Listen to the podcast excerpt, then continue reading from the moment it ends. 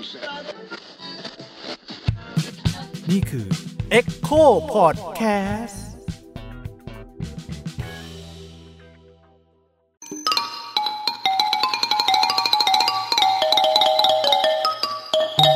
ประวัติศาสตร์ที่เพิ่งแซบ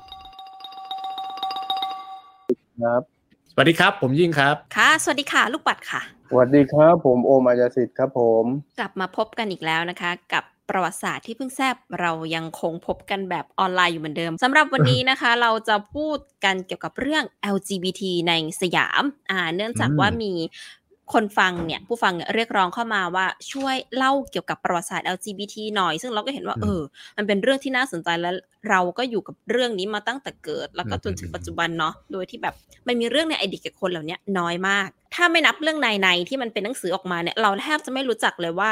ไอ้ที่ทางของพวกเขาในอดีตเนี่ยมันเป็นยังไงอะไรเงี้ยแบบอย่างอยู่เด็กๆตรงไหนเราก็จะเข้าใจว่า ใช่ มันมักจะลำบากน่าดูแหละ เพราะว่าสยามก็คงน่าจะไม่เปิดกว้างอะไรแบบเนี้ย ก็เลยเชิญพี่โอมมาอธิบายให้ฟังค่ะว่า เรื่องราวของ LGBT ในอดีตเนี่ยมันเป็นยังไงเรามีคำเรียกเกี่ยวกับพวกเขาเนี่ยว่ายังไงชายเป็นหญิงเรียกว่าอะไรหญิงเป็นชายเรียกว่าอะไรและบทบาททางสังคมของพวกเขาเนี่ย ในหน้าบันทึกประวัติศาสตร์เนี่ยเป็นยังไง เชิญเลยค่ะพี่โอมครับผมก็จริงๆเรียกว่ายังไงมูลมูลเหตุของการที่ได้มาพูดเรื่องนี้ เดิมทีไม่ได้คาดว่าจะได้พูดเรื่องนี้ บังเอิญวันนั้นไปอ่านเอ่อที่ท่านผู้ฟังคอมเมนต์ว่าอยากฟังประวัติศาสตร์ LGBT ในเมืองไทยนะครับอืมผมก็ว่าเออมันก็ก็น่าสนใจเป็นสิ่งที่เอ่อคุณผู้ฟังอยากฟังอะไรเงี้ย แล้วพอดีผมก็มีข้อมูลอยู่ เพราะว่าเอ่อก่อนที่จะมีไอ้โควิดโทเนี่ยนะฮะไอ้โควิดเนี่ยนะฮะผมเรียกติดเป็นโควิดโทนะแล้วก็ ก่อนที่มีโควิดโทเนี่ยจริงๆผมมีมีแผนการว่าผมจะเอ่อรวมงานเขียนผมว่าด้วยเรื่องพวกพวกนี้อยู่พอดีครับพวกเรื่องเกี่ยวกับว่าเอ่อการศึกษาประวัติศาสตร์ของคนคนที่ว่าอะพอพูดแบบปัจจุบันคือเป็น LGBT เนาะแต่ว่าจริงๆงานที่ศึกษากลุ่มคนเหล่านี้มันก็ก็มีค่อนข้างเยอะในปัจจุบันมีการพูด แต่ส่วนใหญ่จะพูดถึงประเด็น gender พวกอะไรอย่างนี้นะฮะ สิ่งที่ผมจะบอกเล่าเนี่ย ก็คือผมจะเล่าถึงคนที่คนที่ว่าอะไรที่ได้รับการบันทึกว่าเขาเป็นในในประวัติศาสตร์อะคือผมจะเน้นพูดถึงตัวบุคคลหรือพูดถึงเคสมากกว่าเป็นเป็นทฤษฎีหรือเป็นพวกแบบว่าการวิเคราะห์สังคมอะไรพวกพวกนั้นนะทีนี้เราก็จะเชื่อว่าเออมันคงไม่มีการ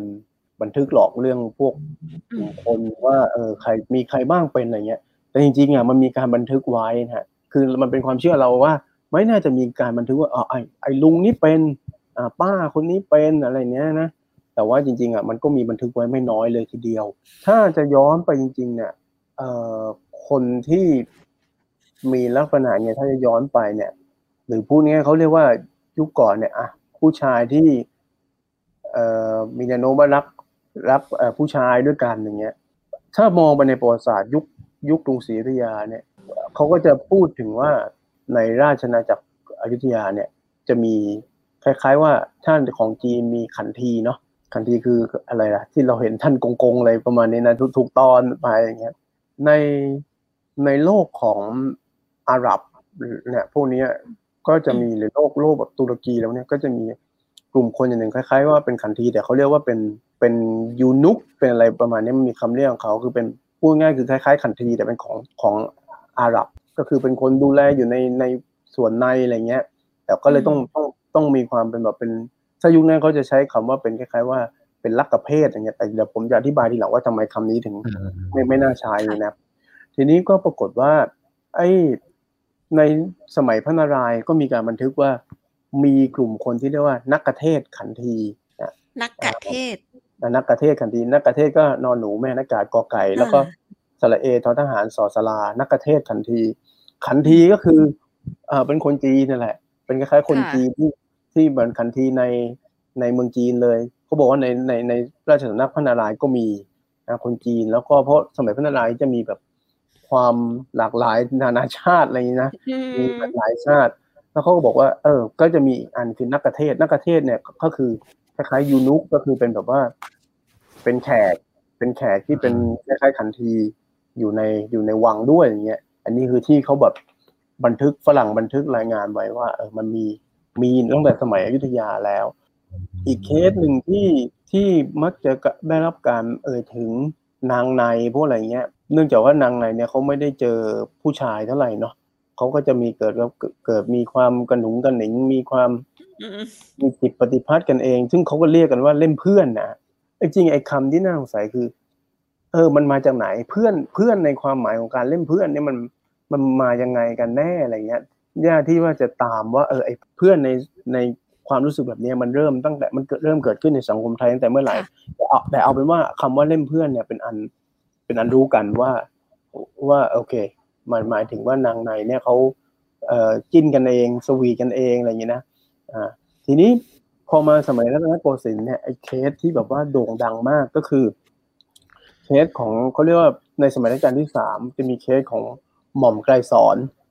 นะเคสของหม่อมไกรสอนเนี่ยก็คือเป็นเชื้อพระวงศ์แหละ ชอบทำละครนะถ้าเขามองว่าเป็นประเด็นการเมืองเนี่ย ก็จะมองว่ามันมีอำนาจที่ที่มันมีการต่อสู้ทางอำนาจทางการเมืองกันอยู่ แต่ว่าถ้าเขามองตามคำที่ว่าโดนโดนพิพากษาจนถึงขั้นหม่อมไกรสอนต้องต้องต้องโดนประหารชีวิตเนี่ย ก็คือเพราะว่าหม่อมไกรสอนเนี่ยเป็นคล้ายๆว่า เนี่ยแหละ ไปไปมีพฤติการแบบว่าคล้ายๆ เล่นเพื่อนกับตัวละ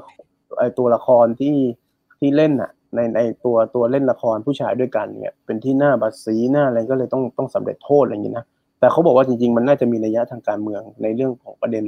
อำนาจหรืออะไรสักอย่างเนี่ยนะแต่โอเค พอพูดถึงหม่อมไกรสอนคนก็จะเอ่อในประวัติศาสตร์รัตนโกสินทร์เนี่ยคนก็จะบอกเฮ้ยอ๋อนี่แหละเป็นเคสหนึ่งที่พูดถึงว่าเออมีการเล่นเพื่อนกันอะไรเงี้ย อีกเคสหนึ่งที่ว่าเกิดขึ้นในวังนะก็คือสมัยรัชกาลที่ห้าอันนี้เคสนี้คือเราเราต้องเล่าอย่างนี้ว่า ในสมัยรัชกาลที่ห้าเนี่ยมันจะมีเอ่อเจ้านายฝ่ายเหนือที่มาอยู่ในราชสำนักคนที่เป็นที่รู้จักแล้วคือเอ่อเจ้าดารารัศมีนะอืมใช่ไหมเจ้าดารารัศมีที่ว่าเป็นเจ้าหญิงเชียงใหม่ แล้วก็มาอยู่ใน อยู่ในราชสำนักสยาม เพื่อว่าเป็นคล้ายๆเป็นองค์ประกันทางการเมืองอะไรเงี้ย เพื่อมีมีการเมืองระหว่างสยามกับล้านนาครับทีนี้ก็จะมีเคสหนึ่งที่เกิดขึ้นก็คือ เจ้าดารารัศมีท่านมามีพระตำหนักอยู่ในอยู่ในอยู่ในในกรุงเทพเนี่ยฮะก็จะพาลูกหลานเจ้าหญิงที่อยู่ทางทางเมืองเหนือเนี่ยมาด้วย เจ้าหญิงท่านหนึ่งที่ที่มาด้วยคือเจ้าหญิงดวงแก้วนะเจ้าหญิงดวงแก้วแล้วอีกอีกอีกอีกท่านหนึ่งคือเจ้าหญิงบัวชุมนะฮะ ทีนี้ปรากฏว่า เจ้าหญิงดวงแก้วเนี่ยพอท่านมาอยู่ในวังเนี่ย ท่านก็ก็ไปเกิดพบรักกับผู้หญิงเหมือนกันแปลว่าเป็นผู้หญิงนี่เขาเป็นคล้ายๆเป็นเชื้อพระวงศ์ในในในวังเป็นคนเป็นชาวสยามอะเป็นเชื้อพระวงศ์วังในกรุงเทพเนี่ยเกิดเป็นความรักแล้วก็กุ๊กกุ๊กกิ๊กกันอะ ก็อืมพูดง่ายๆคือเป็นเหมือนกับเป็นยุคนั้นเขาเรียกเป็นชิ้นกัน ถ้าเป็นยุคหลังเขาเรียกเป็นแฟนกันอะไรเงี้ยนะครับแต่เดี๋ยวผมจะที่ที่มีคำว่าตกร่องปล่องชิ้นใช่ไหมคะ ใช่ แต่เดี๋ยวผมจะอธิบายอีกทีนะว่าอ๋อว่าว่าทำไมถึงชิ้นมันชิ้นมายังไง แฟนมายังไงครับแต่เอาเป็นว่าง่าย ๆ คือเขาให้เป็นแฟนกันแต่ยุคนั้นเขาเรียกเป็นชิ้นกันนะก็คือรู้สึกว่าฝ่ายอีกฝ่ายที่เป็นเป็นเป็นชิ้นกับเจ้าหญิงยองแก้วเนี่ยจะชื่อ หม่อมราชวงศ์เทพหรืออะไรคือเป็นเป็นชื่อ แต่เขาก็เป็นผู้หญิงนะจริง ๆเขาเหมือนกับว่าดูภายนอกคนเป็นผู้หญิงแต่เขาก็จะเป็นแบบ คล้ายๆว่าเออเป็นอืมอ่าออกแนวแบบว่าออกท่าทางอะไรเหมือนผู้ชายอะไรเงี้ยแล้วก็จะมีสาวๆกรี๊ดเยอะเอ่อจะมีพวกนางข้าหลวงอะไรก็จะไปกรี๊ดเขาเยอะอะไรเงี้ยแต่ว่า ปรากฏว่ามีนางข้าหลวงอีกคนชื่อ รู้สึกจะชื่อแม่แม่หุ่น เนี่ยก็กลายเป็นว่าเกิดความหึงหวงกันอ่าแล้วเขาบอกว่าเจ้าเจ้าหญิงดวงแก้วเนี่ยก็ชอบคนนี้มากเจ้าดารารัศมีมอบเครื่องเพชรเครื่องประดับให้ ก็จะเอาไปให้พิเทพนั่นแหละเอาไป ให้ไปให้พิเทพของของเธอนี่แหละไอ้แม่หุ่นเนี่ยก็หึงแม่หุ่นเนี่ยเป็นเป็นแค่นางนางบ่าวนางข้าหลวงเนี่ยก็หึงพิเทพก็เลยมาอืมต่อว่าก็เลยมาด่า ก็เลยมาด่า ด่าเจ้าหญิงดวงแก้วว่าโอ้โหนี่หึงหึงนะแล้วก็แบบเนี่ยเอาเอาอะไรเครื่องประดับอะไรมาปนเปอร์อะไรเงี้ยมาพูดอย่างเงี้ย แล้วก็เลยอืมมันก็เลยเรื่องเรื่องมันก็เลยแบบว่า โจทย์ทานแล้วมันก็เลยดังไปถึงตำหนักนะตำหนักเจ้าดารารัศมี เจ้าดารารัศมีก็เลยเรียกมาถาม แล้วก็คงโดนดุโดนบ่นแหละว่าเออไปอะไรอย่างเงี้ยเพราะว่าในตอนนั้นน่ะในวังเนี่ยเขามีกระแสเลยว่าแบบการเล่นเพื่อนเป็นสิ่งไม่ดีนะแต่มันเป็นอ๋อแต่มันเป็นความปกตินะการเล่นเพื่อนในวังนี่เป็นเป็นเรื่องปกติแหละแต่ว่ามันก็จะมีกระแสว่าอย่างเช่น พระราชพระราชดำรัสของรัชกาลที่สี่จะบอกว่าสอนลูกว่า เออมีผัวเธออย่าเล่นเพื่อนเลยอะไรเงี้ย ให้ให้มีผัวดีกว่าดีกว่าเล่นเพื่อน มีมีมีพระราชดำรัสของรัชกาลที่สี่บอกเลยว่า สอนลูกๆว่าให้มีผัวดีกว่า มีผัวเถอะอย่าไปเล่นเพื่อนอะไรเงี้ยทีนี้การเล่นเพื่อนมันก็เลยเป็นคล้ายๆว่าเป็นเหมือนกับที่รู้ๆอยู่ว่ามันมีแต่ว่ามองไม่ดีอะ ทีนี้พอมันเรื่องเรื่องมันดังไปถึงตำหนักของเจ้าดารัศมีเจ้าดารัศมีท่านก็คงแบบว่าอ๋อเรียกมาถามเนี่ยอะไรเงี้ย แล้วคงโดนดุเจ้าหญิงยวงแก้วท่านก็เลยน้อยใจ พอคืนนั้นเนี่ยก็คือแบบก็แล้วโดนเอ่อ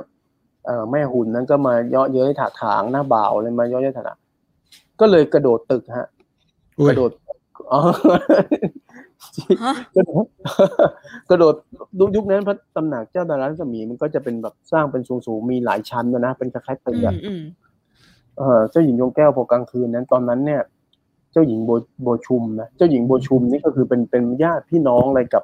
เจ้าหญิงดวงแก้วนั่นแหละ เจ้าหญิงโบชุมนี่จะไปมีบทบาทสำคัญในตอนหลังก็คือ เจ้าหญิงโบชุมเนี่ยไปไปแต่งงานกับเจ้าน้อย แล้วเจ้าน้อยเนี่ยก็คือคนที่เป็นตัวละครอยู่ในมามิอะครับ ถ้าเราเคยได้ยิน เจ้าน้อยสุกเกษมอ๋อเจ้าน้อยสุกเกษม คือเจ้าหญิงบัวชุมนี่คือคือคือภรรยาที่ตามเขาเรียกอะไรตามที่แบบว่าตามถูกต้องเมียสำคัญอะไรเงี้ย แต่ว่าเจ้าน้อยนี่เคย เคยรักไปมัรัมกกับเมียมาก่อเมีนย อืมอืมอันนี้คือถ้าตามตำนานนะแต่เขาก็จะบอกว่าค่ะถ้าตำนานมาเมียนี่ไม่รู้มันจริงเท็จจริงอะไรยังไงแค่ไหนอืมใช่ แต่ว่าเอาจริงๆเจ้าหญิงบัวชุมผู้นี้แหละคือคนที่เป็นผู้เผยแพร่ เป็นเป็นต้นกำเนิดของการเผยแพร่ เรื่องนี้ในภายหลังเพราะเจ้าหญิงบัวชุมอยู่จนมาจนถึงแก่ใช่ไหมแต่ว่าอืมแต่ว่าเจ้าหญิงยงแก้วเนี่ยเขาก็จะพอเจ้าหญิงบัวชุม พอเจ้าน้อยต้องมาเฝ้าใช่ไหมเจ้าน้อยก็ไปอยู่หัวเมืองล้านนาเลยพอเจ้าน้อยต้องมาเฝ้า มาเฝ้ารัชกาลที่ห้าอย่างเงี้ยมาเข้าเฝ้าเนี่ยเจ้าหญิงบัวชุมก็จะกลับมาตำหนักเจ้าดารารัศมี แล้วก็จะมานอนกับเจ้าโยงแก้ว เจ้าโยงแก้วก็ปรึกษาปรับทุกข์ว่า เอ๊ะเนี่ยเจออย่างนี้อย่างนี้เจ้าหญิงบัวชุมก็บอกว่าเอออย่าไปอย่าไปคิดอะไรมากเลยอะไรเงี้ยนะแต่เจ้าหญิงยงแก้วนี่อายุถ้าผมจำไม่ผิดนะอายุสิบเก้าเองนะแต่มันแบบโอ้รักหนักอกมันเออพิษ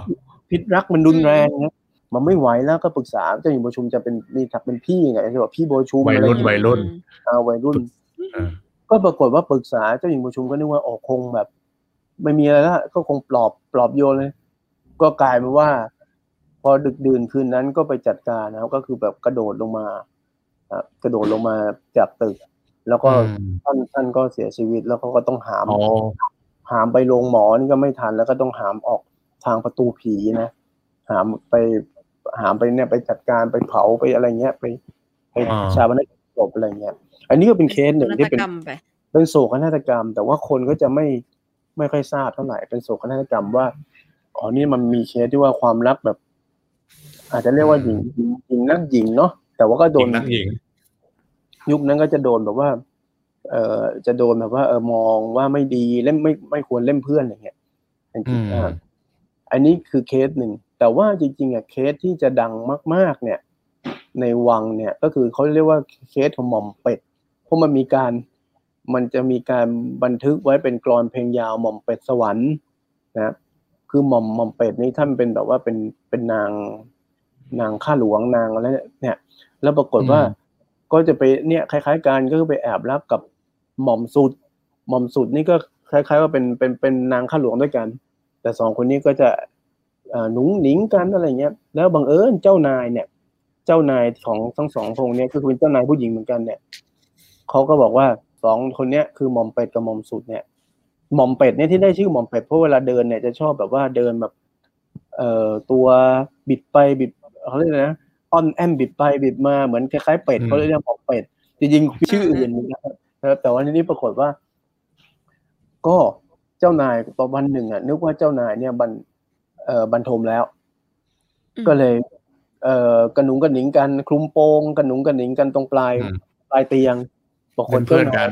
อ่าเล่นคล้ายๆเล่นเพื่อนกัน ปรากฏเจ้านายเห็นไม่เจ้านายเห็นก็เลยเรียกเรียกสองคนนี้ว่าคุณโม่งอะไรเงี้ยแบบแบบอยู่คุมโปงอะไรเงี้ยอ๋อคุณอ่าคุมโปงน่าก็คือรักจังเออก็เลยเรียกเรียกแสบแต่เรื่องนี้มันกลายเป็นเรื่องตลกนะแล้วก็คนที่มาเผยแพร่แล้วเนี้ยก็คือเป็นกวีหญิงคนหนึ่งคือคุณสุวรรณนะคุณสุวรรณก็เลยอ่าคุณสุวรรณนี่เป็นเป็นกวีที่ที่ที่ที่โด่งดัง ก็เลยเอาเรื่องนี้มาแซวอะเรื่องการเล่นเพื่อน คนก็เลยมักจะรู้จักเคสนี้มากกว่าเคสของเจ้าหญิงดวงแก้วแต่เจ้าหญิงเจ้าหญิงดวงเคสเจ้าหญิงดวงแก้วเนี่ยพวกที่แบบว่าเขาพยายามจะเขียนเรื่องราวประวัติศาสตร์ของชาวล้านนาที่อยู่ในราชสำนักสยามเนี่ยเขาก็จะพยายามนำเสนอเรื่องนี้อืมอันนี้ไอ้เคสที่เกิดขึ้นในวังแล้วเพื่อพิสูจน์ว่าไอ้การเล่นเพื่อนเนี่ยมันมันมีจริง ๆ นะอะไรเงี้ยนะฮะอืมแต่ทีนี้ไอ้เคสที่แบบว่าไม่ค่อยได้รับการ กล่าวถึงก็คือเป็นเคสของแบบชาวบ้านนะอืมคือคนคนพอพูดถึงว่าไอการเล่นเพื่อนหรือการเป็นคล้ายๆว่ามีพฤติกรรมที่ว่าชอบกระตุ้งกระติ้งชอบผู้ชายด้วยกันชอบผู้หญิงด้วยกันเนี่ยน่าจะเกิดขึ้นในรั้วในวังเท่านั้น ในในสังคมอืมชาวบ้านคงเพราะว่ามันค่อยเป็นเพราะมันดูเป็นสังคมปิดเนาะแล้วก็แบบว่าคนเพศเดียวกันอยู่ด้วยกัน มันก็อาจจะเกิดความหวั่นไหวหรือความอะไรได้ แต่ถ้าแบบแบบเป็นพื้นที่สาธารณะเปิดโล่งเป็นสังคมปกติเงี้ยมันมันก็มันก็มีอยู่ถูกไหมครับ ใช่ครับ ซึ่งจริงๆอะกลายเป็นว่าไอ้เรื่องนี้เนี่ยมันไม่ได้รับการบันทึกแบบว่ามากเท่าไหร่ แต่มันกลายเป็นคำพูดติดปากของคนแก่ๆที่เอ่อคนที่ว่ายุคนั้นเขาคงเป็นเด็กๆนะฮะแต่ว่าพอตอนเป็นคนแก่มันกลายเป็นคำพูดหนึ่งที่ติดปากมากก็คือ อย่างเช่นมีคำว่ายายเหนียวเขียวกระเทยอย่างเงี้ย ถ้าคนกรุงเทพยุคที่ยุคก่อนเนี่ยเขาจะมีแบอกเฮ้ยพวกยายเหนียวเขียวกระเทยอย่างเงี้ยไอ้คำอย่างนี้ดูเหมือนไม่มีไม่มีอะไรใช่ไหม แต่กลายว่าไอ้ยายเหนียวนี่ก็มีตัวตนจริง แต่ว่ายายเหนียวเนี่ย ผมจำไม่ได้แล้วว่ามันคือใคร แต่ว่าเขียวกระเทยเนี่ย ก็มีตัวตนจริงก็คือแกชื่อเขียว คือแกอ๋อคือเอาพูดง่ายๆคือแกเป็นเป็นรูปร่างภายนอกนี่ก็คือเป็นแบบว่าเป็นผู้ชายชาวสยามแหละ ชื่อไอ้เขียวอย่างเงี้ย สมมติชื่อไอ้เขียวเงี้ยแต่ว่าแกเนี่ยแกก็จะแบบว่ามีความตุ้งติ้งนะมีความตุ้งติ้งอะไรเงี้ยถิ่นที่แกจะเดินตุ้งติ้งเนี่ยที่ตาอ่านายเขียวเนี่ย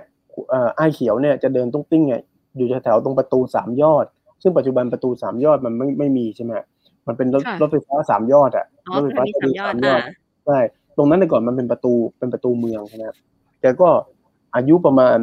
สามสิบประมาณพอๆกับผมเนี่ยอายุประมาณสามสิบแล้วก็ก็จะผิวก็จะออกสีดำแดงหน่อยแกไว้หนวดด้วยนะแกจะมีไว้ผมจร ผมจรแล้วก็จะแกทัดหูด้วย จะมีอะไรแบบมาทัดเป็นแฟหูชั่นของแกแหละ เป็นแฟชั่นทีนี้แกก็จะเดินเวลาแกเดินนะแกก็ เดินแถวประตูสามยอดเนี่ยแกก็จะสะดีดสะดิ้งเดินกระตุ้งกระติ้งไปมาใช่ไหมฮะอีกจุดที่เขาทำให้เป็นแบบว่าสะดุดตาคือแกจะชอบใส่เอ่อเสื้อผ้า หรือเขาเรียกผ้านุ่งอะไรเนี่ย สีเขียวก็คือเขาเลยอืมก็ชื่อไอ้เขียวแล้วก็เลยเขาก็เลยเรียกกันว่า อีเขียวด้วยคนก็ยุคนั้นก็จะแซวว่าเป็นอีเขียวอะไรเงี้ยไอ้ผ้าสีเขียวของแกเนี่ย ก็ยุคนั้นเขาร่ำลือว่าจะเป็นเขาเรียกว่าเป็นผ้าคล้าย ๆ ว่า เขาเรียกผ้าอ่างหิน น้องลูกปัดน่าจะน่าจะคุ้นเคย เพราะมาจากบ้านอ่างอ่างหินชนบุรีอ่างหินก็คืออ่างแถวศิลาเหรอพี่อ่างศิลาอะไรนั้นน่ะแต่ก่อนมันจะได้รับความสมัยรัชกาลที่ห้าเนี่ยเขาบอกว่าผ้าผ้าอ่างหินเนี่ยมันดัง ได้รับความนิยมคล้ายๆว่า ถ้าใครใส่ผ้าทอมืออะไรจากอ่างหินเนี่ยจะดูแบบว่ามีแฟชั่น แต่ละวันของแกแกก็เอ่ออีเขียวในที่ชาวสยามเนี่ยชีวิตแกก็จะ เดินกรีดกาย แล้วก็ไปนอนดูดฝิ่นบ้างที่โรงยาฝิ่นอะไรเงี้ย แล้วก็โอ้โหแกแกหรือไม่แกก็อยู่ตามโรงหวย แล้วแล้วรู้ไหมครับว่า กิจกรรมที่แกกิจกรรมที่แกทำคืออะไร กิจกรรมที่แกทำก็คือแกหารายได้คือแกแบบว่า รับหน้าที่เป็นนวดนวดให้คนดูดฝิ่นแล้วก็อ่าอ๋อแล้วก็นวดให้คนเล่นหวยอย่างเงี้ยแล้วแกก็คงเออเตาะเออพูดพูดปัจจุบันแกก็คงเตาะหนุ่มๆชาวสยามอะไรเงี้ยฮะ แกก็เลย แกก็เลยน่าแบรับกว่านะเนี่ยแกก็เลยแบบว่ากลายว่าเป็นเป็นที่รู้กันอะ เป็นที่รู้กัน แต่ยุคยุคนั้นเนี่ยเขาก็จะเรียกแล้วล่ะเขาก็จะมีเรียกคำว่ากระเทยอืมอะไรเงี้ยคำว่าบันดอกกระเทยเนี่ยเขาบอกว่าจริงๆมันมาจากคำว่าคาเทยภาษาเขมรอะไรเงี้ยครับ หรือไม่ก็มีบันดอกไอไอคำพวกเนี้ยมันจะอยู่มันมีที่มาเพราะว่ามันอยู่ในอยู่ในบันข้อบัญญัติเกี่ยวกับศาสนา เพราะเขาบอกว่าคนที่เป็นคาเทยคนที่เป็นบันดอกเนี่ย เขาจะไม่ให้บวชอะไรเงี้ยนะอืมเขาก็เลยอ่าอันนี้คำพวกนี้มันก็เริ่มใช้กันในยุคนั้นแล้ว แต่ว่าในกรณีของของนายนายเขียวเนี่ย แกก็ แกก็เป็นคนก็ไม่ได้ว่าอะไรหรอก แกก็เหมือนกับเป็นไม่ค่อยมีพิษมีภัยเลยคนก็ปล่อยให้แกเลยแต่แต่แต่เป็นอันที่รู้กันว่า อ๋อเออแกแกมีชีวิตอยู่แล้วก็เลยได้รับการกล่าวถึง เป็นคนสวย เป็นคนสวยประจำโรงฟิล์มเออนะโรงเป็นคนสวยประจำโรงฝิ่น หนังน้ำเสียงที่ชาวบ้านหรือว่าในประวัติศาสตร์ที่เขากล่าวถึงคุณเขียวอย่างเงี้ย อย่างอย่างเวลาตอนพี่โอมเล่าอะฟังดูคือหนึ่งมันมันไม่ได้มีการดูถูกการเหยียดนะมันดูเป็นการแบบเล่าเชิงสนุกอย่างนี้มากกว่าว่าเขาเป็นคนคนหนึ่งที่สร้างสีสันอะไรแบบเนี้ยอืมหรือเอาก็ใช่จริง ๆ แล้วอะสังสังคมมองแบบคนอย่างคุณเขียวว่ายังไงอะคะผมคิดว่าถ้าถ้าเรามองแบบเอาสายตาปัจจุบันไปตัดสินนะแกก็คงโดนบูลลี่แหละ ใช่ไหมฮะแต่ว่าในยุคนั้นเนี่ยก็คือคล้าย ๆ ว่า แกก็คงเป็นคล้าย ๆ เป็นโดนเป็นโดนมองเป็นตัวตลกอะแต่อืมแต่ก็ไม่มีใครไปทำอะไรแกก็คงมองว่าอ๋ออีเขียวอีเขียวอีเขียวกระเทยอะไรเงี้ยเขาเขาประมาณนั้นนะแต่ว่าถามว่าถ้าอืมถ้าเรามองในปัจจุบันแกก็คงแบบ ก็คงโดนบูลลี่บ้างว่าเออพวกที่เราน่าจะนึกออกคือพวกอยู่โรงฝิ่นพวกโรงหวยมันก็ต้องแบบว่ามีความเถื่อนหน่อยๆแล้วมันก็จะบอก อีเขียวมาแล้วอะไรเงี้ยอ่าอาจจะอืมอาจจะใช้ถ้อยคำอะไรก็คืออาจจะไม่ได้คำนึงถึงจิตใจของอีเขียวเท่าไหร่แต่ว่า ผมคิดว่าอีเขียวเองแกก็ถ้าในความรู้สึกแกยุคนั้นน่ะแกก็คงรู้สึกสนุกสนานเลยได้อยู่ใกล้ๆหนุ่มๆเถื่อนๆหน่อยอะไรประมาณนั้นนะในในในยุคนั้นน่ะคือแกอืม ก็ไม่ได้มีใครไปทำร้ายอะไรแกไงครับยุคนั้น ฟังดูอย่างบางที่อย่างเงี้ยอย่างประเทศมุสลิม หรือว่าประเทศที่เขาแบบถือเรื่องนี้มากๆ สมัยก่อนก็คือแบบดูมีการทำร้ายมีการแบบอืมเลือดตกยางออกกันเลยเนาะแต่ยังดูในสยามอย่างเงี้ยอย่างอะถ้าอย่างในพื้นที่ชาวบ้านเขาก็ดูแบบกลมกลืนไปกับสังคมได้แบบ ได้ดี ใช่ ผมผมคิดว่าอย่างนี้นะ สมมุติว่าเรียกรวมพวกนี้ว่าเป็นการเล่นเพื่อนทั้งว่าผู้หญิงผู้ชายอย่างนี้นะการเล่นเพื่อนในในในด้านสำนักเนี่ยมันอาจจะโดนมองว่าไม่เหมาะสมอะไรหลายอย่าง แต่ท่ามกลางการมองว่ามันไม่เหมาะสมอะมันมีอยู่เสมอนะฮะแต่อืมทีนี้แต่ในสังคมชาวบ้านเนี่ยโอเคมันก็เป็นอันรู้อยู่ว่าเออไอ้พวกพวกนี้มันคงไม่ไม่ควรแหละ แต่มันก็ไม่ใช่ เรื่องที่เรื่องใหญ่และคือเรื่องเคสของอีเขียวเนี่ยมันมันเป็นเหมือนกับว่าเป็นสีสันมากกว่า คือแกก็แค่เอ่อกระตุ้งกระติ้งเดินไปเดินมา แต่ว่าพอตอนหลังเนี่ยมันจะมีเคสที่ไปเกี่ยวข้องกับคดีความอะไรต่างๆอันนี้ไอ้ยุคหลังจากเนี้ยมันจะเริ่มเป็นแบบว่าเริ่มเริ่มโดนมองว่าเป็นปัญหาเป็นปัญหาใช่แต่ว่าเคสของเอ่ออีเขียวแกไม่เป็นปัญหา เรื่องของอีเขียวเนี่ยนอกจากที่จะ เห็นคนจะพูดถึงลือโจทย์ขานในชีวิตประจำวันแล้วเนี่ยไอสิ่งหนึ่งที่เกิดขึ้นก็คือเวลาคนไปแต่งพวกเขาเรียกว่านิยายชาวบ้านอะไรเงี้ยก็จะพาดพิงแกให้มาเป็นตัวกล่าวถึงอะไรเงี้ยสมมุติว่าไปเขียนพวกเอ่อนิยายร้อยกองวัดเกาะหรืออะไรพวกเนี้ยก็จะแบบว่าก็นั่นไงอีเขียวอีเขียวกระเทยหรือยายเหนียวเขียวกระเทยคือกลายเป็นตัวละครที่โดนพาดพิงถึงตลอดอะไรเงี้ยกลายมาเป็นหลักฐานว่า อ๋อ แกมีตัวตนอยู่จริงๆเลยก็เลยมีคนพยายามไปค้นคว้าตามหาอยู่บ้าง แต่ว่ายุคหลังๆเนี่ยก็คือแทบจะไม่แทบจะไม่ค่อยพบเท่าไหร่ครับ ก็คือจะประมาณนี้ อันนี้คือเคสของอีเขียวนี่ก็จะเป็นเคสหนึ่งที่ว่าเป็นเป็นเป็นไพร่เป็นสามัญชนนะเนาะเอ่อพอตอนหลังเนี่ยพอในยุคเอ่อทศวรรษ 2460 ซึ่งอย่างที่ผมบอกประจำว่ามันเป็นยุคที่สิ่งพิมพ์มันเฟื่องฟูใช่ไหมครับ มันก็เริ่มจะมีการเขียน พยายามจะเอาเรื่องเนี้ยมาเขียนมาเขียนถึงอย่างเช่นในลำตัดอย่างเงี้ยเนี่ยที่ผมเคยเล่าไปว่าลำตัดมันก็ทำสารพัดอย่างเป็นนักสืบด้วยสืบคดีด้วย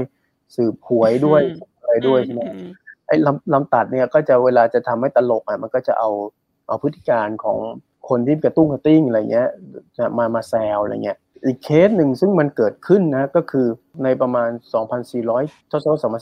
2470 เนี่ย มันมีนักเขียน ซึ่ง กลายเป็นนักเขียนดังในตอนหลังคือไม้เมืองเดิมเนี่ยนะฮะไม้เมืองเดิมเนี่ยเขาเอาชีวิตอะไรต่างๆ มาเขียน แต่ก็ไม่ดังสักทีเขาเลยเขียนงานชิ้นหนึ่งก็คือ เล่าเรื่องของหญิงชาววังนะฮะแล้วเขาก็เอ่อเล่าเรื่องคล้าย ๆ กับเคสของเจ้าหญิงยวงแก้วอย่างนี้แหละเจ้าหญิงยวงแก้วกับเอ่อพี่เทพนะฮะก็คือเนี่ยเล่าเรื่องในวังเนี่ยเขาก็มาเขียนเป็นหนังสือ แต่ของเขาเนี่ยเปลี่ยนตำหนักเปลี่ยนมาจากตำหนักเจ้าดารัศมีมาเป็นตำหนัก แถวๆสุนันทาสวนสุนันทาอะไรเงี้ยกลายเป็นว่าไอ้เรื่องนี้เนี่ย ไอ้เขียนไปสองเรื่องแรกไม่ดังครับ แต่ว่าพอเรื่องเนี้ยดังแต่ดังในทางที่ยับเยินอ้าวเพราะเพราะว่าเพราะว่านี่ครับ แล้วเขาก็ใช้คำทันสมัยนะ จริงๆย่วงพอช่วงทศวรรษ2470เนี่ยหรือช่วงหลังเปลี่ยนแปลงการปกครองมาหน่อยๆเนี่ย มันจะมีคำหนึ่งที่คนใช้กันมากก็คือคำว่าหวานใจ คือ sweet อ่า heart เพราะมันอืมอิทธิพลมาจากภาพภาพยนตร์นะฮะคือมันจะมีหนังยุคนั้นก็คือเพลงอะไรเป็น sweetheart เนี่ยเขาเลยเอาคำว่าหวานใจเนี่ยมาใช้ ก็คือหมายความเป็นหวานใจกันเป็นคือหวานใจนี่มาก่อนแฟน คืออย่างที่ผมบอกว่าเดิมเนี่ยมันมีคำว่าชิ้นใช่ไหมฮะคือคำว่าชิ้นเนี่ยหมายความว่าคนเป็นแฟน คุณเป็นชิ้นของฉันก็คือคุณเป็นแฟนกับฉันอะไรเงี้ยหมายความว่าเอ่อจะตกล่องปล่องชิ้นกันเหมือนเป็นชิ้นที่แบบว่าเอ่อจะอะไรนะ จะแบบว่าจะกินเหมือนชิ้นเนื้อเขาก็เปรียบเปรยไปเลยว่าเป็นเหมือนชิ้นที่ได้กินแน่ ๆคำนี้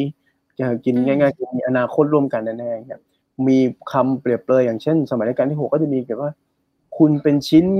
แล้วก็มีคนที่เป็นชั้นด้วยเป็นชั้นก็คือหมายความพวกแม่สื่ออ๋ออ่าเออนั้นแม่สื่อคือยุคยุคนั้นเนี่ยมันจะชอบเปรียบเปรยอะไรเกี่ยวกับว่า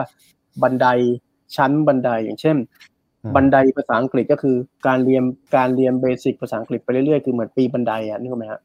ใช่ไหมอืมเออหรือไม่ก็บอกว่าขั้นตอนของการจีบความรักแต่ละขั้นก็คือบันไดแห่งความรักอ่าหรือชั้นโอ้โหแห่งความรักอ่าชั้นแห่งความรัก ชั้นแห่งภาษาอังกฤษอะไรเงี้ยเขาเลยมีคำเรียกว่าจะต้องมีชั้นเพื่อจะไปหาชิ้น ก็คือหมายความว่าอืมสมมุติว่าน้องปัดเป็นชั้นให้พี่คือน้องปัดเป็นแม่สื่อเพื่อที่พี่จะได้ไปมีชิ้นคือไปจีบผู้หญิงอีกคนอย่างเงี้ยอ๋ออ๋อไม่มี พอยุคหลังเนี่ยมันก็เริ่มเปลี่ยนจากชิ้นชิ้นมันก็เป็นคำที่ตกกระแส มันก็เริ่มเปลี่ยนมาเพราะว่า ถ้าใครเป็นแฟนกันเขาเรียกโปรกันอย่างเงี้ยโปรเหมือนที่เราพูดทุกวันเนี่ยคือโปรมันผมโปรคนนั้นผมโปรคนนี้คือชื่นชอบชื่นชอบอ๋อเอออ๋อเออเออเออมันก็จะมีโปรอ่าฉันโปรแม่นั่น ฉันโปรแม่นี่ก็คือว่าฉันจะจีบคนนั้นชอบคนนี้พอตอนหลังก็มีหวานใจทีนี้คุณไม้เมืองเดิมเนี่ยแกก็ แกก็ไปทำทำหนังสือกับเขาเรียกคณะเหมค ณะเหมก็คือเหมเวชกรนะครับ ก็คือเขาก็จะคือเหมก็สงสารเพื่อนโอ้โหไม่ดังสักทีแต่เหมเริ่มมีฝีมือวาดภาพอะนะแล้วก็จะมีคนชื่อคุณพานีพานีนี่แกจะเป็นนักเพาะกายรุ่นแรกๆของเมืองไทยก็ถอดเสื้ออ๋อโตกละอ่าแกทำหนังสือเพาะกายอ่าไอ้กวนเพื่อนเนี่ยก็เห็นว่าจะปั้นอะพูดง่ายจะปั้นไม้เมืองเดิมให้แบบว่าให้ปังสักทีก็เลยแบบว่าเอาวะเดี๋ยวตั้งคณะเหมพิมพ์งานให้เพื่อน ก็ออกมาสองสามเล่มไม่ดัง พอมาเล่มไอ้นี้ปุ๊บ ดังเลยแต่คนเขียนจดหมายมาด่าว่า ด่ายับเยินเพราะว่าเขาไปโปรยปกว่า เรื่องราวของหวานใจกันเองในวังอะไรอย่างเงี้ยด้วยคือหวานใจกันเองหมายคโอ้วามโหเออเหมือนจิ้นกันเหมือนอ่าพูดง่ายคือเออเออเออหญิงเอหญิงอรักหญิงรักหญิงในวังเนี่ยปรากฏมีคนเขียนมาด่า แล้วก็พูดง่ายคือมาด่าแม่เลย คือคือมันกับมันเรื่องทำให้นะเสื่อมเสียอะไรอย่างเงี้ยใช่ไหมพี่ แล้วก็ส่วนหนึ่งอืมที่เขียนมาด่าก็คือ ก็คือเป็นอดีตหญิงชาววังอะไรอย่างเงี้ยนี่หรอกอ๋อที่บอกว่ารู้รู้ไม่จริงอะไรเงี้ยเอรู้อไม่จริงเดี๋ยวคนเข้าใจผิดเออเดี๋ยวคนเข้าใจผิด รู้ไม่จริงพวกแบบว่า อะไรไม่ไม่รู้เรื่องพวกใช้คำรุนแรงเงี้ยอ่าไม้มือเดิมก็เลยแบบว่า โอ้โห พังแล้วว่ะนึกว่าจะปังกลายเป็นพังก็เลยก็เลยไอเนี้ยก็เลยแบบคิดว่าจะเลิกเขียนแล้วล่ะเพราะว่าไอ้นิยายเรื่องเนี้ยมันทำให้ มันทำให้แบบว่าพังมากชื่อเสียไปหมดแล้ว ก็เลยกลายเป็นว่าเหมเมธกรก็เลยปลอบใจว่าอ๋อไม่เป็นไรไม่เป็นไร เอาใหม่เอาใหม่ ก็เลยไปเขียนเรื่องแผลเก่า แล้วเปลี่ยนชื่อนามปากกาใหม่เป็นไม้เมืองเดิมกลายว่าแผลเก่าดังฮะก็เลยได้แจ้งเกิดอืมแต่นี่คือก่อนอ๋อที่แจ้งเกิดค่ะแผลเก่านี้ที่เป็นต้นตำรับของขวัญกับเรียมใช่ไหมคะควันเรียมใช่ แต่นี่คือหมายจะเล่าให้ฟังว่าอ๋อนี่แหละ เพราะว่า เพราะว่าเนี่ยเขาเคย ก่อนที่จะมาดังกับแผลเก่าเนี่ย เคยเขียนเรื่องทำนองหญิงรักหญิงมาก่อน แต่ว่าสังคมยุคนั้นเนี่ยเขาเขารับยังรับไม่ได้ใช่ไหมอืมสมัยนี้ก็คือนิยายวายอะแหละ อ่าใช่คือถ้าจะพูดอย่างนั้นก็คือ ไม้เมืองเดิมนี่แทบจะเป็นบิดาแห่งนิยายวายในในวงการใช่ไหมฮะคือคือเขานอกจากเป็นบิดาของนิยายแนวลูกทุ่งขวัญเรียมอะไรซึ่งได้รับการยกย่องเยอะมากนะคือความพยายามของเขาอะคือ โอเค ไอ้เรื่องเนี้ยหญิงรักหญิงในวังเล่นเพื่อนในวังเนี่ยมันมีร่ำลือกันมานานใช่ไหมมีเป็นกรอนมีเป็นอะไรเยอะแยะมากมายมานาน แต่ว่าสิ่งที่ไม้เมืองเดิมเขาอยากจะทำมือเขาอยากจะให้มันตีแผ่ในสื่อสมัยใหม่ คืออยากให้เป็นนิยาย ยุคนั้นเนี่ยมันมีเสียงตอบรับที่ไม่ดีคือแทบจะไม่มีแง่บวกเลยมาทางยังเขาเนี่ย อืมอืมเขาเลยต้องเปลี่ยนแนวอะไรอย่างเงี้ยครับ แต่ว่าพอหลังจากนั้นเนี่ย กลายเป็นว่า พอรุ่น ช่วงหลังสงครามโลก หรือว่าช่วงมาทศวรรษ 2500 มาแล้วเนี่ย อีกคนที่พยายามจะเขียนก็คืออุศนาเพิงธรรมอะจันดารา ถ้าเราดูหนังจันดาราเราจะอืมอืมอืมคุณบุญเรื่องกับคุณแก้วใช่ไหมครับเอ่อในยุคอุศนาเพิงธรรมทำเนี่ยโอ้โหทำได้อลังฉางกว่ากว่าของไม้เมืองเดิมอีก แต่ก็มันมีเสียงฝั่งหนึ่งเริ่มตอบรับใช่ไหมก็แต่ก็โดนด่าเหมือนกันฝั่งหนึ่งก็ด่าใช่ไหมฮะที่ฉากที่ว่าคุณแก้วคุณบุญเรื่อง เอ่ออันอันนี้นี่คือมีฉากแบบว่า เซ็กซีนเลยใช่ไหมฮะที่แบบว่านั่นอืมน่ะเป็นอันเนี้ยแต่ว่าก็โดนด่าแต่ว่าก็คงไม่ได้โดนถล่มเท่าเท่ายุคไม้เมืองเดิมทำแล้วยุคนั้นเนี่ยมันก็จะมีให้เขียนมากขึ้นมันก็มีนักเขียนคนอื่นๆอีกมากมายในยุคทศวรรษ 2490 ที่พยายามจะนำเสนอเรื่องนี้ บางคนก็ประกาศตัวเลยว่าเออเป็นนักเขียนคล้ายๆว่าเป็นเกย์นะอะไรเงี้ยเขาก็ประกาศตัวครับ แต่ว่าก็อาจจะไม่ได้ประกาศแบบแบบชัดเจนอย่างอย่างปัจจุบันอะไรเงี้ยแต่ว่าก็พยายามจะสะท้อนผ่านสื่อสิ่งพิมพ์มาตั้งแต่ยุคนั้นอืม ไอ้พอตอนหลังเนี่ยนิยายงานพวกนวนิยายแนวที่แบบว่านำเสนอเอ่อพวก LGBT ยุคนั้นยังไม่ LGBT นะก็คือแบบนำเสนอเรื่องเรื่องราวของเนี่ยกลุ่มที่ว่าผู้ชายรักผู้ชายผู้หญิงรักผู้หญิงเนี่ยก็ก็ค่ะเริ่มแพร่หลายมากขึ้นครับอืมไอ้ไอ้นี่ในแง่ของว่าสื่อที่มันสื่อที่ว่ามันจะนำเสนอนะฮะแต่ว่าทีนี้อย่างที่ผมบอกว่าเดิมทีเนี่ยสังคมไม่ได้เห็นดีเห็นงามทั้งหมด แต่มันก็ไม่ได้ไม่ได้มีการต่อต้านทั้งหมดครับ แต่ปัญหาที่มันเกิดขึ้นก็คือ เมื่อเรื่องราวของกลุ่มคนเหล่านี้กลายไปเกี่ยวข้องกับคดีความต่างๆ มันเลยทำให้เกิดกรณีอย่างเช่น กรณีของความรักที่ที่ทำให้ดูว่าเป็นอันตรายอย่างเช่นเคสของพี่ช้อยกับแม่แม่ถม อันนี้ช่วงประมาณ 2471 นะความเปลี่ยนแปลงการปกครองก็คือช้อยเนี่ยเขาเขาเป็นคล้ายๆแบบเป็นผู้หญิงแต่เขาจะเอาแนวแบบว่าธรรมะทะแมงหน่อยๆครับเออคุณช้อยเนี่ยเขาก็เคยมีสามีมาแล้วครับ เขามีสามีมาแล้ว แต่ว่าตอนหลังเนี่ยเขาเลิกกับสามี แล้วเขามาแต่งงานกับผู้หญิง อันนี้เป็นเคสแรกเลย ในเมืองไทยที่ผู้หญิงกับผู้หญิงแต่งงานกัน แต่งงานนี่คือจดทะเบียนเหรอ แต่งงานจัดพิธีจัดพิธีอ๋อแต่งจัดงานพิธีโอเคอืมก็คือเป็นที่รู้กันในสาธารณะว่าผู้หญิงสองคนเนี้ยจะอยู่ด้วยกันฉันผัวเมียอืมนายแล้วพ่อแม่ของฝ่ายหญิงยินยอม คือที่ผมเล่าเรื่องนี้เพื่อจะบอกว่าไอ้เคสที่ผู้หญิงแต่งงานกันแล้วประกาศให้สังคมรับรู้เนี่ย มันไม่ได้เพิ่งมาเกิด ทีนี้ปรากฏว่า เคสของเอ่อคุณช้อยกับคุณถมเนี่ยเกิดขึ้นที่แถวๆฝั่งทนก็จริงชนบุรีก็จริงอะแล้วก็มาเป็นข่าวในกรุงเทพนะฮะแต่กลายเป็นว่ายังกลายเป็นข่าวดังไปจนถึงนครศรีธรรมราชด้วยซ้ำอะยุคนั้นนะอืมเพราะว่าที่นครศรีธรรมราชเนี่ยเขาก็จะประโคมหนังสือพิมพ์ของนครศรีธรรมราชเนี่ยเขาประโคมข่าวเลยว่าโอ้โหมีเคสนี้เป็นครั้งแรกของเมืองไทย แต่เรื่องเนี้ยมันกลายเป็นเกิดเป็นคดีความขึ้น เพราะว่าอ้าวเอ่อเอ่อพี่วันหนึ่งเนี่ยขณะที่เขาแต่งงานแล้วเขาก็อยู่ด้วยกันเนี่ย แล้วพวกพวกนักข่าวหนังสือพิมพ์สีกรุงนะหนังสือพิมพ์สีกรุงถ้าจำได้คือ ที่เคยไปตามพ่อที่ผมเคยคุยกับพี่ยิ่งก็ไปตามพ่อหมอน้อยเพื่อไปพิสูจน์ว่าอ่าว่าอ่าตอนแรกๆเลยเออที่เอาเอากล้องถ่ายรูปไปถ่ายเพื่อให้เห็นว่าเออเนี่ยถ่ายรูปติดอะไรเงี้ยหนังสือพิมพ์สีกรุงเนี่ยมันก็จะไปตามเหมือนกันนะครับคือไปตามเอาดูละว่าชีวิตของเออสองคนนี้เป็นยังไงเอ่อผัวเมียที่เป็นผู้หญิงทั้งคู่เนี่ยอยู่ยังไงก็ไปตามไปดูทุกวันเลย แต่มันมีวันหนึ่งที่หนังสือพิมพ์สีกรุงไม่ได้ไปตามครับวันนั้น อยู่ดีๆ ก็มีคนมาเรียก เอ่อช้อยเนี่ย ช้อยนี่คืออะพูดง่ายๆคือแกก็เป็นแกทำมัธแมงนะครับแต่ส่วนถมนี่ก็จะเป็นอ่ามีมีความสาวกว่า เนี่ย แกก็มีคนมาเรียกช้อย แล้วอยู่ดีช้อยถูกยิงตายครับอ้าวก็คืออ่ามีมีคนมาเรียกช้อยไปหน้าบ้านแล้วอยู่ดีปึ้ง ยิงเลยอ๋อชมีคนยิงช้อย มีคนมาดักยิงช้อยตาย แล้วเขาก็เลยไปถามว่า ถามน้องถมเนี่ยว่าเออพี่ช้อยเนี่ยเขาเขามีศัตรูอะไรหรือเปล่า น้องถมอ่าบอกว่าไม่ไม่นะเขาไม่เขาไม่มีศัตรูแต่ว่าวันก่อนที่ที่ว่าจะถูกยิงตายไม่กี่วันเนี่ย แฟนสามีเก่าของช้อยเนี่ยมาเยี่ยมที่บ้าน แต่ก็คุยดีอ่าอะไรดีอ่าแต่ก็คุยดีอะไรกันดีไม่ไม่ได้แบบว่า ดูโกรธเคืองอะไรกัน แต่พอแฟนกลับไปแล้วเนี่ย พอสามีเก่ากลับไปแล้วเนี่ยก็เลย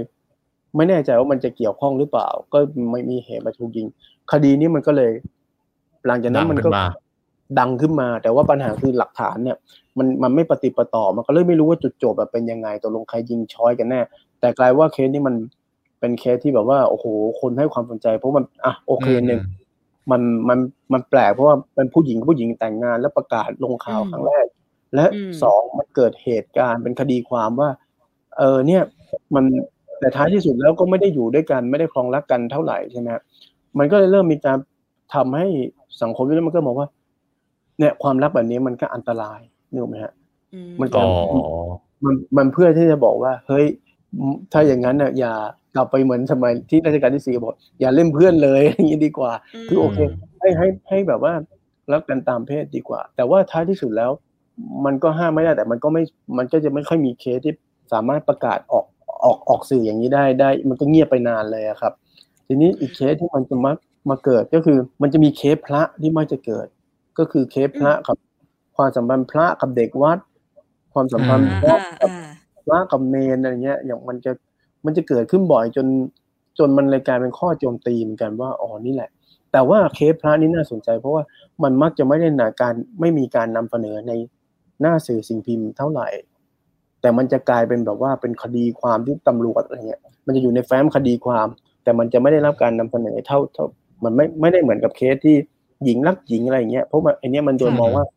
มันผิดศีลแล้วมันอาจจะขัดต่อหลักพุทธศาสนาอะไรอย่างนี้ของเขาด้วยคือผิดหลายชั้นแหละอันเนี้ยว่าผิดหง่าลายยชั้น ผิดหลายชั้น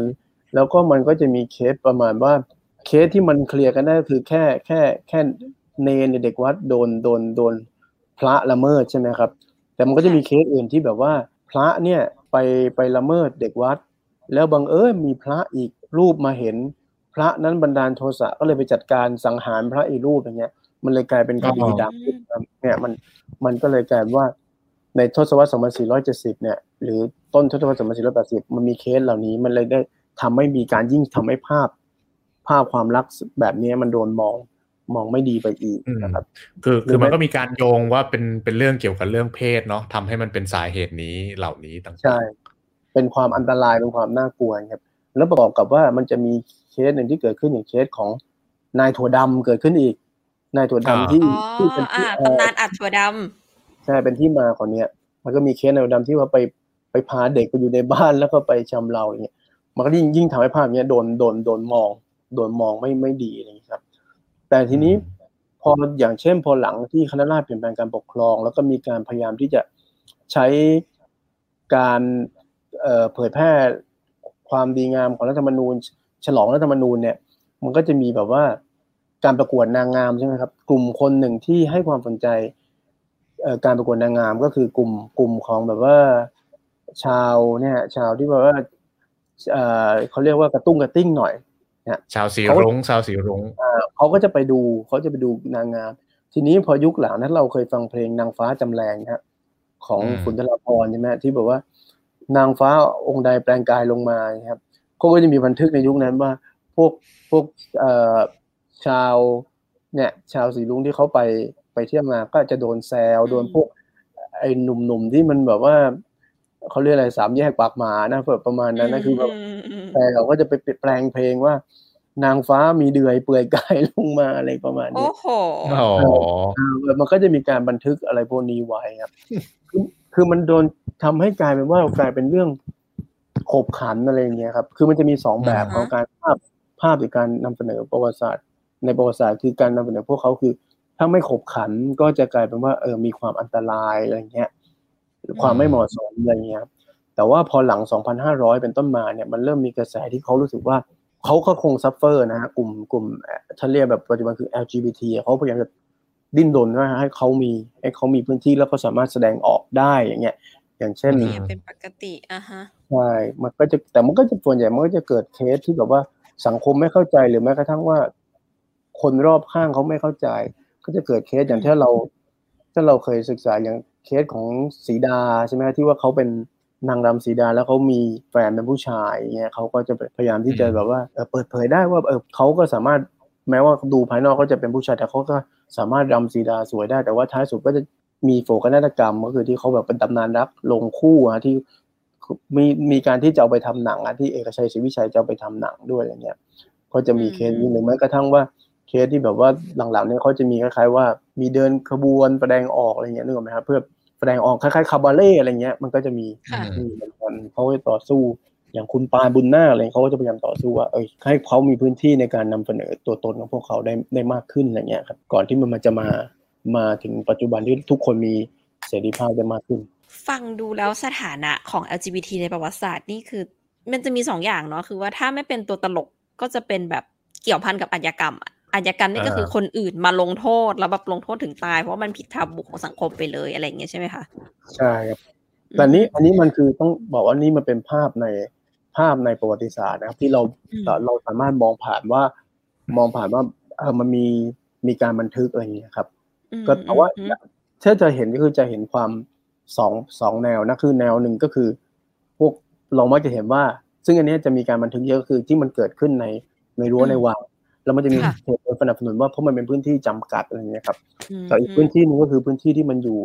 ในพื้นที่ของแม่ทั่วทั่วๆไปเนี่ยสังคมทั่วไปอืมเนี่ยครับอืมมันก็จะพื้นมีที่เหมือชานวกับ้านนอะพื้นที่ชาวบ้านมันก็จะมีเออมันก็จะมีแบบว่าชาวบ้านที่พยายามจะแสดงตนเหมือนกัน แม้ว่าอือฮึแม้ว่ายุคนั้นมันอาจจะรู้สึกว่าไม่ไม่ควรจะประกาศไม่ควรจะแสดงตน แต่มันก็จะมีคนที่แบบพยายามแสดงตน แต่ความน่าเศร้าก็คือ การพยายามแสดงตนเนี่ยมันถ้ามันไม่ถ้ามันไม่กลายเป็นแบบว่า ถูกมองว่าตลกแบบแบบเอ่ออีเขียวกระเทย คุณเขียวกระเทยเนี่ย ก็จะจบเศร้าอย่างแบบเคสพี่ช้อยหรือว่าอืมเคสน้องโถมอะไรเงี้ย หรือแม้กระทั่งว่าอือฮึจะโดนบูลลี่ใช่ไหมครับ อย่างเช่นอืมอืมไปงานไปงานนางงามคือโอเคเขาก็ชอบความสวยความงามอะไรเงี้ยครับเออแต่ก็จะโดนบูลลี่จะโดนแซวโดนร้องเพลงอะไรแปลงอะไรเงี้ย กลายเป็นตัวตลกบ้างหรือไม่ก็กลายเป็นว่าโดนส่วนใหญ่มักจะโดนบูลลี่อะไรเงี้ยครับเท่าที่เราเห็น ส่วนในแง่ของว่าการนำเสนอเนี่ยการนำเสนอในเชิงแบบว่าวรรณกรรมอะไรเงี้ย ก็กลายเป็นว่าเขาเขาโดนอะไรนะก็คนที่นำเสนอมักจะโดนโจมตี แต่แต่เขาเองก็คนที่นำเสนอเองส่วนใหญ่ก็คือมักจะเป็นผู้ชายเนาะผู้ชายที่พยายามจะพูดถึงกลุ่มเหล่านี้ แต่ว่าพอตอนหลังมันก็มีจุดเปลี่ยนว่า มันเริ่มมีคนที่ เขียนแล้วเผยให้เห็นว่าตัวตนของเขามากขึ้นเข้าเข้าใจเขามากขึ้นไม่ได้มองว่าอือฮึไม่ได้มาอ่าใช่อืมคือความก้าวหน้าในการแสดงออกของเพศทางเลือกมันก็มาตามยุคตามสมัยแหละ แต่อันหนึงที่จับได้ก็คือ ไม่ว่าจะเป็นยุคไหนอะค่ะมันก็จะมีความพยายามในการที่จะบอกว่าเราเป็นใคร และคุณต้องยอมรับเราอยู่ทุกยุคทุกสมัยเลยใช่ เพียงแต่ว่าอุปสรรคแต่ละยุคนั้นมันก็จะเป็นไปตามโลกเนาะพี่โอ้ฟังดูแล้วก็ทั้งเห็นอกเห็นใจแล้วก็แบบยอมรับนับถืออืมต่อพวกเขาเหล่านี้ ใช่ครับ แต่ว่ามันก็จะมีคำอย่างอย่างอย่างเช่นว่ายุคนั้นนะคำที่เขาจะใช้ใช้เรียกใช้อะไรก็อย่างเช่นเขาถ้าเขาจะเรียกลักกะเพศถ้าเป็นคำเก่าใช่ไหมคำเก่าลักกะเพอืศมแต่เดี๋ยวนี้ไม่ค่อยใช้แล้วหรือไม่ก็จะมีคำเรียกแบบว่า ถ้ายุคหลังเนี่ยอิทธิพลของหนังอะไรก็จะมีแบบอย่างคำว่าเรียก ถ้ากระตุ้งกระติ้งแล้วก็เรียกเป็นนอกจากกระเทยก็เรียกตูดอะไรเงี้ย ที่มาจากอืมอืมหนังตุซี่อืมของ ของอะไรที่ของฮอลลีวูดอะไรเงี้ยใช่ไหมครับอ่าเป็นอ่าครับนึกออกอย่างหนึ่งคือช่วงหนึ่งเนี่ยมันมันมีกระแสที่ว่าคือเขามองไอ้การผิดเพศเนี่ยมันเป็นโรคที่ต้องรักษาแล้วอย่างแต่ก่อนนะคะมันในสมัยก่อนอะมันมีบันทึกไหมว่าไอ้มุมมองทางการแพทย์อย่างเงี้ยมันมีอิทธิพลต่อ LGBT ในสยามยังไงเขาออกมาตีแผ่ไหมว่าไอ้แบบเนี้ยเป็นโรคนะ แล้วคนที่เป็นเนี่ยต้องรักษาโอ้มีมีครับมีเอออันนี้ผมอาจจะเล่าข้ามไป มีครับมันมีมันมีการศึกษาจริงจังทางการแพทย์เลยว่าทำไมเป็นทำไมเป็นแบบนี้นะคืออ่าถ้าเราไปอ่านพวกหนังสือแพทย์ที่ศึกษาเรื่องพวกนี้แรกๆอะคือจะไม่ใช่หนังสือแพทย์แบบว่าตำราแพทย์นะแต่มันกับว่าหนังสือที่แพทย์เขียนน่ะหรือบทความที่แพทย์เขียนก็จะมองว่ามันเป็นเป็นปัญหาทางจิต หรือเป็นปัญหาอะไรพวกเนี้ยแล้วก็จะมองว่ามันต้องเยียวยาด้วยอะไรอะมันจะพยายามถ้าบางคนมันจะไปพูดถึงเคสซิกมันด์ ฟรอยด์อะไรเงี้ยจะเอา ทฤษฎีอืมซิกมันด์ ฟรอยด์มาอธิบายใช่ไหมหรือไม่บางคนก็จะมองว่าคือทั้งบางอย่างว่านะสังคมไทย บางคนก็จะมองว่าเป็นกรรมเป็นอะไรที่โอ้ยคือคือถ้าเราอ่านถ้าปัจจุบันเราเป็นคนปัจจุบันเราไปอ่านแล้วรู้สึกว่าโอ้โหมันอะไรจะวิมันเคราะห์แบบได้มัแบนบยิ่งเง่ามันอะไรแบบมันดูแบบไม่ make sense อะทั้งทที่แบบมันก็เป็นใช่สิทธิ์ของเขาใช่ไหมเออแต่ใช่เขาเข้าใจได้ว่าผ่านแว่นการมองแต่ละกรอบใช่คือจริงๆมันเป็นการ เขามีเสรีภาพที่จะแสดงออกได้อย่างนั้นครับ แต่ว่ายุคนั้นมันก็จะโดนมองว่า เออเป็นเป็นปัญหาเป็นความวุ่นวาย แล้วก็น่าจะเป็นเกิดจากกรรม หรือเกิดจากจิตที่มันไม่ปกตินี่อะไรเงี้ยเขาจะมองอย่างนั้นในยุคนั้นแม้กระทั่งในทางการแพทย์อะไรเงี้ย ในทางจิตวิทยา หรือแม้กระทั่งที่ที่ที่เขาจะชอบแซวๆกันอย่าง แม้กระทั่งคนที่แบบว่าเออ พูดถึงเสรีภาพจริงๆแกก็แกก็ยังไม่เข้าใจอย่างเช่นอาจารย์ปรีดี ก็ก็ยังก็ยังมองว่าเออที่ที่เขาไปแซวปรีดีเขียนตุ๊ดอะไรเงี้ยแต่ว่าเออแต่ว่าอาจารย์ปรีดีแกก็ก็ยังเขียนบอกว่าเออมันมันไม่ไม่เหมาะไม่อะไรเงี้ยประมาณนั้นมีข้อเขียนว่ามันไม่เหมาะเลยอืมอืมทั้งนั้นที่เขาทั้งนั้นที่ปรีดีได้รับการภาพลักษณ์ว่าเขาน่าจะเป็นเสรีชนมีความริเบอรัลอืมแต่เขาอืมอืมก็ยังไม่ได้เข้าใจอย่างนี้กลายที่น่าตลกก็คือการว่าพวกที่เข้าใจ การนำเสนอเนี่ยกลายเป็นว่ากลายเป็นอีกฝ่ายที่โดนมองว่าอนุรักษ์นิยมทางการเมืองก็เอาอย่างอย่างผมจะขอเล่านิดหนึ่งทั้งอย่างเคสที่อุศนาเพิงธรรมอะเขาโดนโจมตีใช่ไหมเขาตอนเขาเขียนจันดาราเนี่ยเขาโดนโจมตีว่าเฮ้ยทำไมเอาเรื่องเพศนอกจากเรื่องเพศอะไรแบบที่ที่ชายหญิงอาจารย์ละอย่างเคสคุณบุญเรื่องกับคุณแก้วเนี่ย ก็โดนครับโจมตีว่าทำไมถึงนำนำเสนอในนี้ได้กลายว่าทางสยามรัฐซึ่งโดนมองว่ามันอนุรักษ์นิยมในขนบขนบเนี่ย บอกว่าก็ไม่เป็นไรก็มันก็เสนอได้มันก็ดีเนี่ยอะไรเงี้ยประมาณเนี้ยกลายว่ากลายว่าช่วยแก้ต่างให้อีกเพราะว่าคนเขียนมาด่าว่า สยามรัฐเนี่ยน่าจะเป็นหนังสือที่นำเสนอความอะไรข้อมูลที่ดีความรู้ที่ดี แต่ทำไมปล่อยเรื่องนี้มันลงได้กลายว่ากลายว่าพวกนี้อ่าบอกว่าแก้ต่างให้ว่าเออมันเป็นสิ่งที่ควรจะพูดได้ อืม ครับ มันมันก็ตลกไป มันก็เห็นพัฒนาการสังคมเนาะว่ามันแบบว่ากว่ามันจะเคลื่อนมาถึงจุดนี้ได้นี่มันก็ เอาจริงมันก็มันก็ช้าอยู่เหมือนกันอืมต่อสู้กันมาเยอะเหมือนกันแล้วแบบฟังดูใช่เราก็รู้สึกว่าเออมันก็เป็นเรื่องที่แบบ ไม่ว่าจะพูดประวัติศาสตร์ของชาติไหน มันก็น่าจะเจออะไรคล้ายๆ กันอย่างเงี้ยนะคะ โดยเฉพาะในแบบไอ้อย่างเรื่องในรั้วในวังอะเราก็ดูแบบเวลาเราดูหนังประวัติศาสตร์หรืออ่านนิยายเชิงประวัติศาสตร์ของต่างประเทศอะก็จะเห็นว่าในสังคมปิดพื้นที่ปิดไม่ว่าจะเป็นค่ายทหาร ในวังหรือในโรงเรียนหญิงล้วนในแบบหอพยาบาลอย่างเงี้ยมันก็จะมีอะไรแบบนี้อยู่เสมอมเสมอ เออแต่ แต่มันก็ทำให้เห็นว่าไอ้คนที่เริ่มพูดออกมาแรก ๆ ที่หมายถึงว่า เริ่มพูดถึงถึงกลุ่มคนเหล่าเนี้ยแรกๆอะเดิมทีมันไม่มันไม่ใช่คนที่เป็นเจ้าของเออมันไม่ใช่คนเหล่านั้นจริง ๆอะอ่ามันคือเกิดเขาไม่ได้ขึ้เอานจากมาแสดงตัวเองอย่างเงี้ย แต่ว่าเป็นใช่คนอื่นพูดถึง พูดถึงเรื่อยๆจนกระทั่งแบบ ก็ต้องผ่านมาประมาณหนึ่งกว่าที่ตัวเจ้าตัวคนกลุ่มนั้นเองเขาถึงจะรู้สึกว่ามี power พอที่จะพูดเรื่องของตัวเองอืมขึ้นมาเนาะอืมใช่ครับ ถ้ามองแบบสถานการณ์ทุกวันนี้ก็คือแบบโอ้โหเรามาไกลมาก ก็มาไกลอยู่แล้วขอให้ไปต่อค่ะ